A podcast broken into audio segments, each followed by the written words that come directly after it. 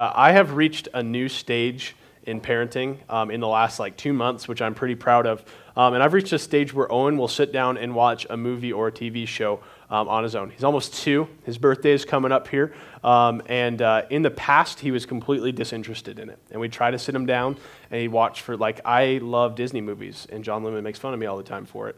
Um, but I'd sit down and I'd have these great aspirations to watch and enjoy Aladdin with him, and he'd be interested for a little bit, and then he wouldn't anymore. But now we've reached that beautiful age with the giant high definition babysitter. Um, and just not all the time, right? Don't judge me, okay? It's like the times when I need to go, like yesterday or a couple days ago, I had to go finish a sermon I was going to preach somewhere, and I just needed like 45 minutes. And so I, I turn on Amazon Prime, um, and I'm looking through it, and I see VeggieTales, um, and I see Lord of the Beans. And being an active LOTR fan, um, which shows you how nerdy I am because I use the acronym. Uh, the LOTR fan, I put on put it on. That's Lord of the Rings for you who don't understand. For you Harry Potter people, it's Lord of the Rings. Um, and I put on Lord of the Beans by VeggieTales, um, and, and, I was kind of overhearing what was going on uh, from my office, and, and I heard the cucumber, who in this film was playing Gandalf or some weird veggie version of Gandalf. Um, he had, they, they wanted him to do something magical, and he failed to do it. And so the cucumber said, Sorry, I'm really better at fireworks. Um, and that's because if you read the books or if you watch the movies, the first introduction we have to Gandalf is his fireworks. And he comes into um, the Shire and he's got the fireworks, and the hobbits love Gandalf's fireworks. Um, I'm talking about hobbits, okay? Hobbits and fireworks. Get over it. Um, and that's, that's all they care about. And their kids following his cart in there, and they see him unloading these fireworks that have his insignia on it. But I think it's really interesting um, to see how Tolkien introduces Gandalf. Because on one hand, we have the response of the hobbits, but on the other hand, we have the response of the one who is writing the narrative of the story. And listen to how Gandalf is introduced. That was Gandalf's mark, of course, and the old man was Gandalf the wizard whose fame in the Shire was due mainly to his skills with fires, smokes, and lights. His real business was far more difficult and dangerous, but the Shire folk knew nothing about it. To him, he was just one of the attractions at the party. See, here's the thing about hobbits is they would have been completely content with Gandalf the firework master. They would have stayed in the Shire. They would have watched the fireworks. They would have been amused. They would have been amazed. They would have oohed and awed, but they didn't need Gandalf the firework master. What they needed was Gandalf the wizard. What they needed was a wizard who was going to come and lead a quest that would ultimately save the Shire, but they were completely unaware of it. You see, the Shire would get by without Gandalf's fireworks, but it wouldn't get by without Gandalf putting all his power towards something else.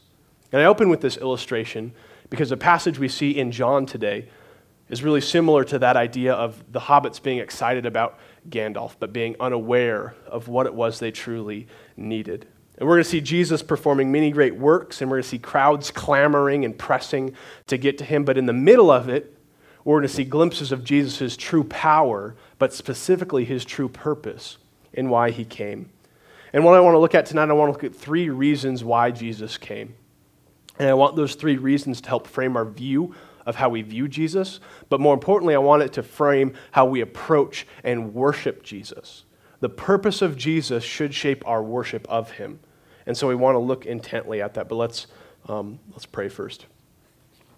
Lord, we, uh, we come before you and we are grateful in the loving way that Sean put it that this isn't irreverent babble, but this is the holy word of God that we want to submit ourselves to.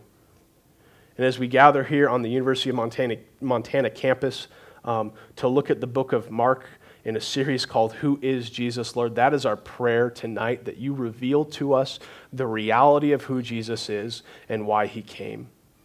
Lord, we want to know him. We want to see him. We want to worship him. We want to be amazed by him. But more importantly, Lord, we want to be saved by Jesus. So we ask you to do that in our midst tonight. We love you, Lord. We pray this in your name. Amen. So, uh, if you have your Bibles open, we're going to be picking things up um, in verse 29 of Mark 1. And what we're going to see is we're going to see three stories, three separate stories that Mark is telling. Um, and, and in those stories, we're going to encounter three purposes. We see our first story um, in verses 29 through 33. And immediately he left the synagogue and entered the house of Simon and Andrew with James and John. Now, Simon's mother in law lay ill with fever, and immediately they told him about her. And he came and took her by the hand and lifted her up, and the fever left her, and she began to serve them. That evening at sundown, they brought to him all who were sick or oppressed by demons, and the whole city was gathered together at the door. And he healed many who were sick with various diseases, and cast out many demons, and he would not permit the demons to speak, because they knew him. Now, before I introduce this first purpose, I want to point out I'm addressing these chronologically. So I'm addressing these stories and these purposes as John is laying them out, but I'm not addressing them in order of importance. In fact, John is going to let Jesus give us the order of importance for these purposes. And so we want to not assume that because this, this healing, this miracle is first, it shapes Jesus' purpose, but we want to wait until Jesus tells us why he came. So, the first purpose, which we just saw, is that Jesus came to heal. And I love the progression of this text. And, and in Mark, um, uh, he's using the term Simon. That's, that's Simon Peter. That's Peter, uh, the apostle. And if you have your Bibles open, you see um, in Mark 1 14 through 15, Jesus began his ministry. And then immediately after that, Jesus goes and he calls four disciples, one of whom is Peter. And then immediately after that, there's this progression. Immediately after that, Jesus goes with his new disciples into a synagogue where people are amazed at his teaching, and then demon, then demon, Jesus casts out a demon out of a man. And then immediately, and you see that the very first words we saw, immediately he left the synagogue. So there is no gap between Jesus casting out the demon to this story picking up. We see immediately Look in your Bibles, verse 29 through 30. Immediately he left the synagogue and entered the house of Simon and Andrew with James and John. Now Simon's mother lay ill with fever, and immediately they told him about her. You see what happened here? Because there's a lot of dialogue that's missing. We're just seeing action here. Peter is called, Peter witnesses a miracle, and then Peter brings Jesus to his sick mother in law. Why? Because Peter is finally beginning to understand who Jesus is. He's beginning to see the uniqueness of Jesus. Peter recognizes that he has a power and an authority that has never before been seen. And so, immediately, not after dialogue, not after pondering the cost, not after counsel or deliberation, immediately, they take Jesus to Peter's mother in law because he knew that Jesus is able to heal. They haven't witnessed any healings yet, but what Peter had, had seen affirmed him that Jesus does godlike things. This man does godlike things. And Peter, the disciples, and the mother in law just witnessed a godlike thing. Because my wife and I both this past year we, we each had a couple instances of really bad fever, just a, a really bad sickness. And you get the shakes and the chills and the aches, and you just feel like you got hit by a semi truck and you're laying on a couch and you don't want to do anything. Um, and, and there was a point where we went and got antibiotics, and then the fever went away, and, and we got better. But you know what didn't happen? It's not that I took antibiotics, my fever went away, and then the one thing I didn't do, I didn't just jump up and start making dinner for people. Right? Sarah didn't jump up and go for a jog when her fever left her. Why? Because for days we had done nothing but lay on a couch like a college student. That was our life. We'd done nothing. We didn't eat. We didn't drink. We didn't get the, the, the vitamins or the nutrients we had. Our body was weak. And so, even though the fever left us, there was a time of still lounging around on the couch, and you hope you're sick during football season, um, of, of that rehabilitation process. But did you see what happened in this story? Look at verse 31. And he came and took her by the hand and lifted her up, and the fever left her, and she began to serve them. You see, Jesus' healing is not like our healing. Jesus' healing completely restored this woman in a way no human medicine can. Immediately, upon the healing hand of Jesus, this woman began to serve and act and do all that she was doing prior to being sick. And somehow, the news got out about this. Because we see a they in this next text, and we don't know if they is the disciples or if they are the town people. But what happens is they bring people to Jesus. Look at the following passage Mark 1 32 through 34. That evening at sundown, they brought to him all who were sick or oppressed by demons, and the whole city was gathered together at the door. And he healed many who were sick with various diseases and cast out many demons, and he would not permit the demons to speak because they knew him. So, for a whole day, we see from sun up to sundown, Jesus healed people. People came in floods. They were gathered at the door with this urgency to be healed, right? If, if you're sick and you find there's a man healing, you don't just go wait in line, right? You've seen Good or Black Friday, okay? That's to get toys. This is to get healing. And people are crowded at the door of Jesus' house with a passionate desire to be healed. And for a whole day, Jesus patiently and graciously healed them.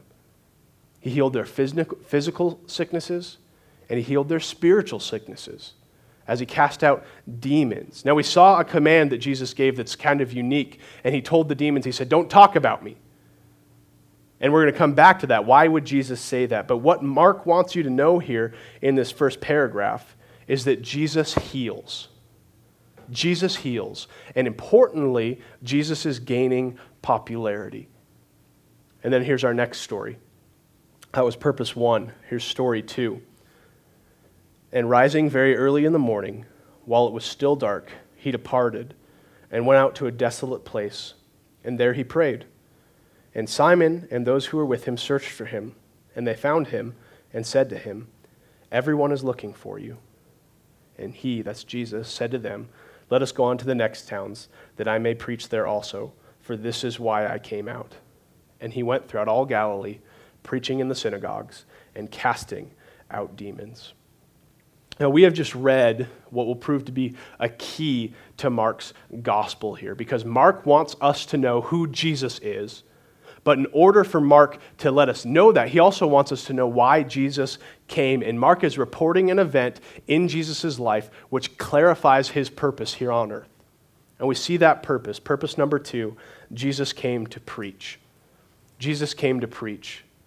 And I want to spend time on this because, like I said, this is a huge and important uh, aspect of the text, and it applies to our lives in real ways. But first, I want to pause because what we saw in this text is we saw Jesus pause.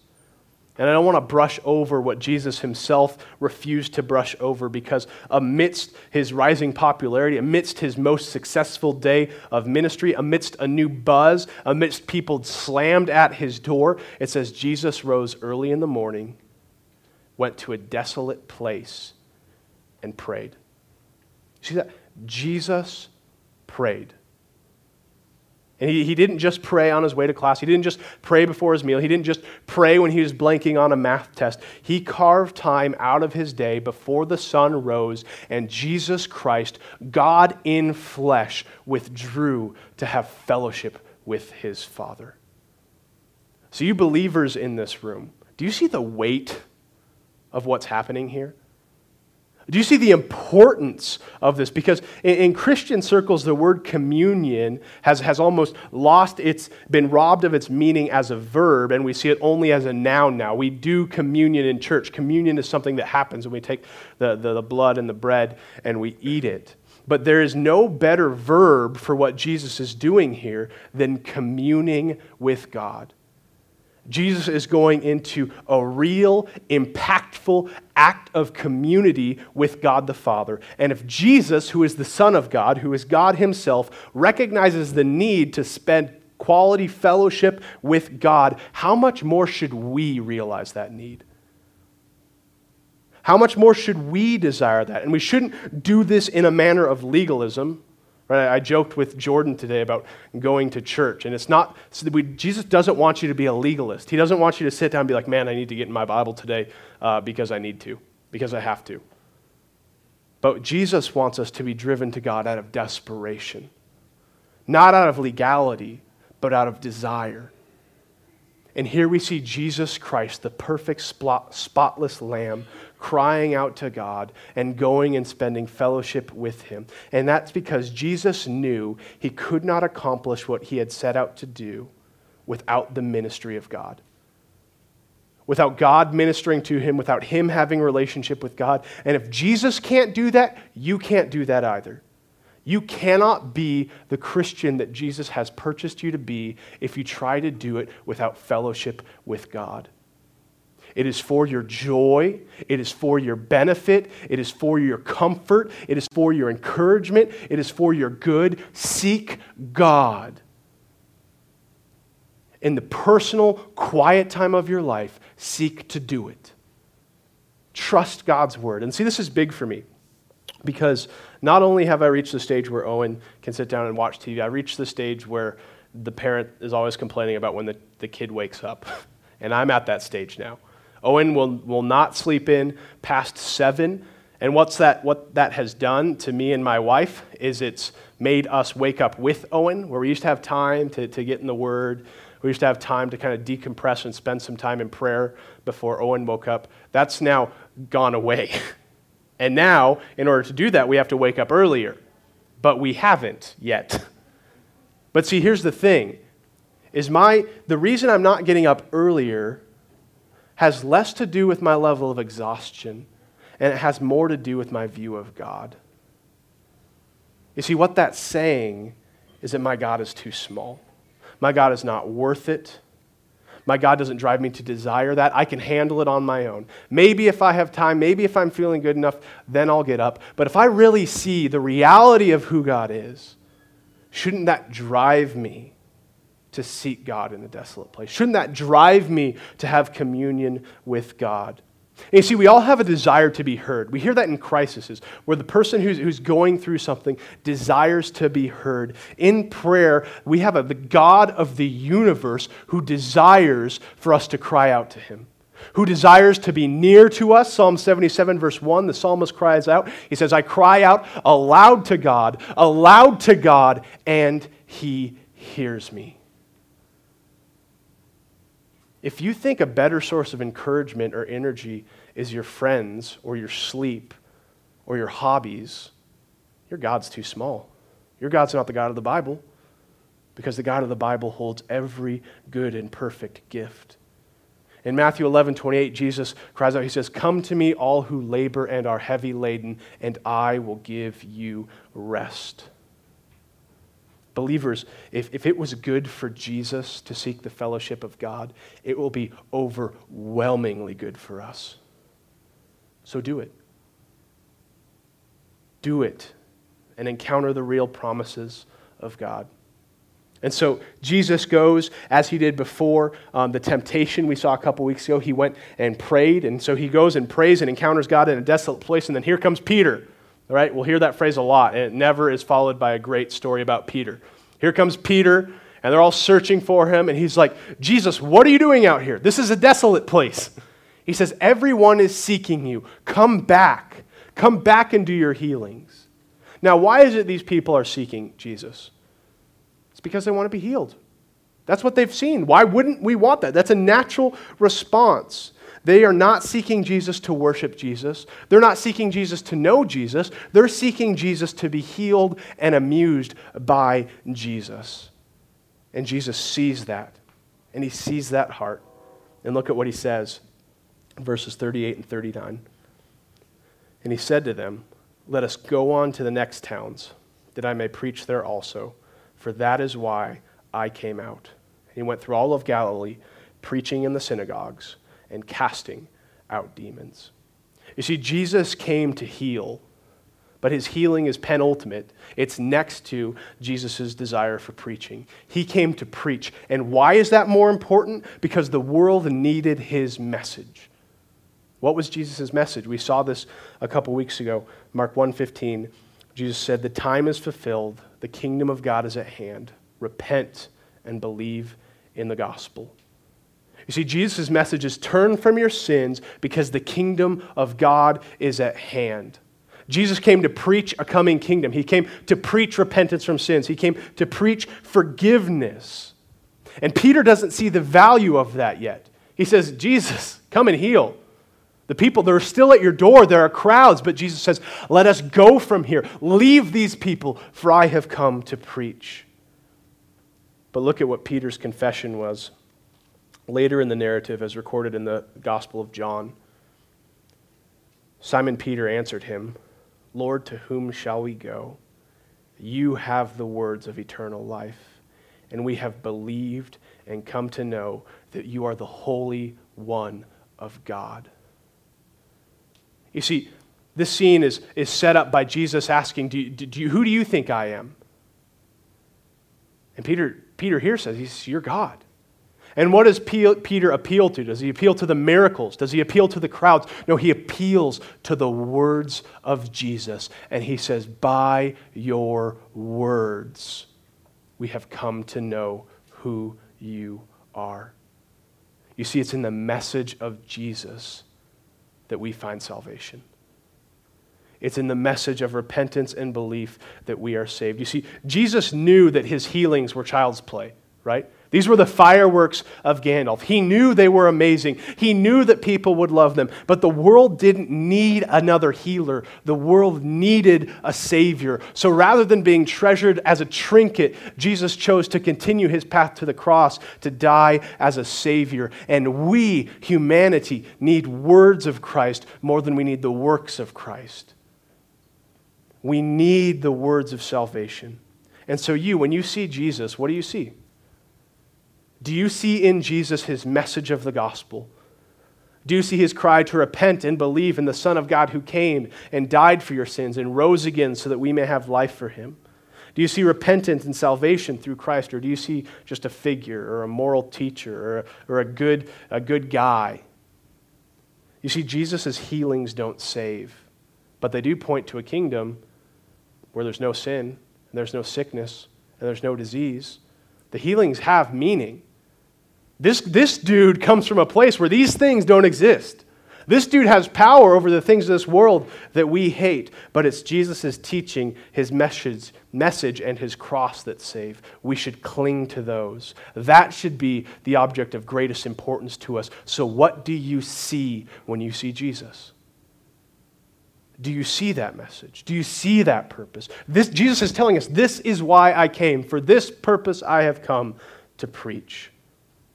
Jesus came to preach the gospel of salvation, and that purpose shapes everything Jesus does here on earth. And in closing, I want to look at the third story here Mark 1 40 through 45. And a leper came to him, imploring him, kneeling, said to him, If you will, you can make me clean. Moved with pity, he stretched out his hand and touched him. He said to him, I will be clean. And immediately the leprosy left him, and he was made clean. And Jesus sternly charged him and sent him away at once. He said to him, See that you say nothing to anyone, but go, show yourselves to the priests, and offer for your cleansing what Moses commanded for a proof to them. But he went out and began talking about it freely, and the news spread so that Jesus could no longer openly enter a town, but was out in the desolate place, and the people were coming to him from every quarter. And so here we see a man with leprosy. Um, and, and, leprosy, uh, some people have heard about leprosy, some people haven't. It was, it was a death sentence. And, and, and, what would happen is your skin would slough off and you'd get festers and you'd get boils, and it was extremely painful physically, but there was also uh, a relational condemnation that came with leprosy. Because the thing about leprosy is it was extremely contagious. And so laws were written, laws were recorded in the Bible, okay, not just in, in like the, the writings of the day. God, in the law, gave rules for how you would treat lepers because God was protecting his people from diseases. that's one thing I always remember reading through Leviticus, and you read these things, and God's giving like laws for purification. Um, like, hey, don't touch a person if they're doing this. Don't be by a person if they're sick with this. And I remember reading through that and being like, why is this in the Bible? But if you think about it, how merciful of God. We're in a pre scientific age. God is telling his people how to avoid disease. That's pretty cool. If you think about it, God, before any scientist knows what these diseases are, is graciously and mercifully preserving his people's life by telling them how to remove themselves from these illnesses. And these lepers are part of that. You lived on the outside of town. You couldn't talk to people. You couldn't touch people. You couldn't be around people unless they were lepers like you. really, it, it was, and this sounds humorous, but it was the equivalent of an Old Testament zombie movie. What happens when your friend becomes a zombie in the movie? You kill them. Why? Because they're dangerous. That was what the lepers were. I remember um, when we were in Hawaii, is it, is it Molokini or Molokai, one of the moles? Um, it was a leper colony. And I remember even hearing that in like, uh, in the modern age, it was like kind of creepy. And there's stories of these um, Catholic priests who came and ministered to the lepers, and it's still kind of, it's like, this is real. Leprosy was still an issue even when Hawaii um, was just brought into the United States. But did you see what happened here? Okay, now, now paint for yourself this scene. Okay, here we have Jesus. And what's Jesus' popularity level right now? He's like King Kong. Okay, people lined up at his door, wanting to see him, wanting to hear him, wanting to be healed by him. He is, is numero uno right now in this area. And so here we have Jesus walking down a street, and then the diseased runs through the crowd. I mean, you see how celebrities kind of walk with a posse around them? Right? They don't want the common folk to just come up and shake their hands, right? They'll sign a few autographs, but then when they have to go somewhere, they're like, hey guys, no more people, let's roll. And here is Jesus. And he's walking, and death on legs comes sprinting to him. Now, on one hand, these people are horrified and they're like, we need to stop this. But on the other hand, they're not touching that person. They don't want that disease. And in horror, this diseased, outcast, condemned creature falls down before Jesus, skin rotting off, smells like death, dressed like a beggar, falls before Jesus, saying, If you will, you can make me clean. You see, the interesting thing here is the leper never questioned Jesus' ability. The leper knew Jesus had the power to clean him. What he didn't know is would Jesus be willing? Would Jesus be willing to touch this outcast, this person left to die, this person who is beyond redemption? Would Jesus heal him? And you can imagine as this happens, this man has sprinted in, it's caught everybody by guard. You could hear a pin drop. How would Jesus respond to this man?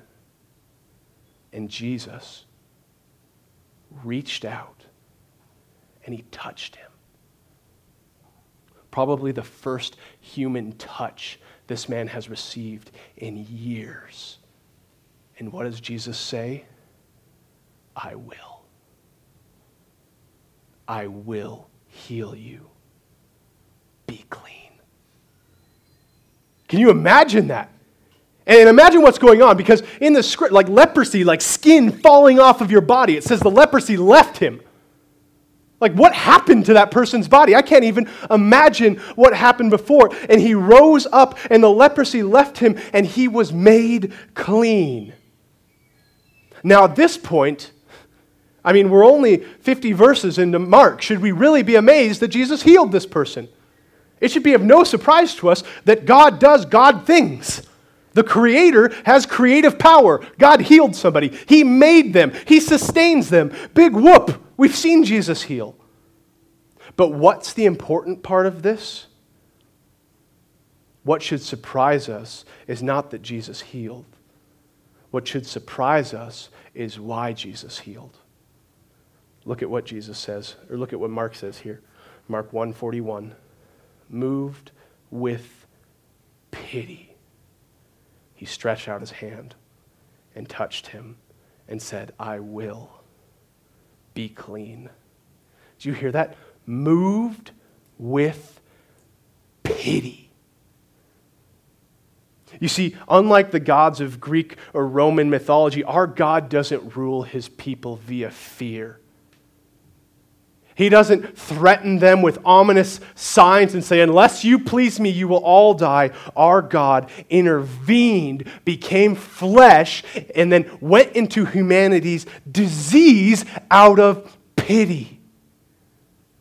Out of pity. And it's not that Jesus was up in heaven and he saw our inner beauty and our hidden worth behind this rotted, disgusting flesh. There was no hidden beauty. This man was dying. This man was diseased. This man was cursed. This man was a danger. And yet Jesus saw his wretchedness. And in it, he compassionately healed him. God had mercy on him through his son. What a beautiful portrait of redemption. You see, this is purpose number three.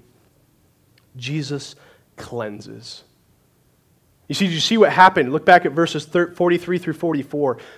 And Jesus sternly charged him and sent him away at once. And Jesus said to him, See that you say nothing to anyone, but go, show yourself to the priest, and offer for your, for your cleansing what Moses commanded, for a proof to them. You see, with healings, Jesus healed, right? We just saw someone with fever be healed. We'll see lame people walk. We'll see blind people see. But with this disease, it's not simply healed. This person was made clean. Now, it's interesting. If you spend time and you look at the texture and you see the healing, we see healed, healed, healed, healed. But in this text, we see clean, clean, clean, cleansed. You see, this was different. And that's because for leprosy, according to the law, a law given by God Himself, these people had to prove that they were restored. These people had to prove that they had been cleaned. And there were all these things they had to do, and these timetables, and these sacrifices. And as they go and as they get better, the sacrifices get bigger and bigger and bigger. And it culminates with a sacrifice. And Jesus not only healed him, in a word, he cleansed him. Do you realize that? Who has the power to declare somebody clean? The priest does. That's who it is. The priest gets the final say if this person is clean, and Jesus says, Go to the priest, you're clean. Why? Because Jesus is the great priest. Jesus is the one who has come to give cleanliness to us all. And why is this miracle distinct from the other healings? Because it's symbolic of our own spiritual disease. We were outcast, we were kicked out, we were ostracized, we were rotten, we are dead in our transgressions and sins, but we see Christ's compassion. Those of you who were in Bible study two weeks ago, we saw this passage in Romans 8, verses 1 through 4. There, and, and have that leprosy story in mind as we read this. There is therefore now no condemnation for those who are in Christ Jesus. For the law of the Spirit of life has set you free in Christ Jesus from the law of sin and death. For God has done what the law, weakened by flesh, could not do, by sending his own Son in the likeness of sinful flesh for sin. He condemned sin in the flesh in order that the righteous requirement of the law might be fulfilled in us, who walk not according to the flesh, but according to the Spirit. You see, through Jesus, this leper was made right before the law. And through Jesus' sacrifice on the cross, we who were dead in our trespasses receive the full righteous requirement of the law through the person and work of Jesus Christ. This story with the leper, this is your story. Because this is who Jesus is. This is his message. Repent, believe, and be cleansed by the spotless Lamb of God. And in closing, one final point verses 43 through 45. And Jesus sternly charged him and sent him away at once.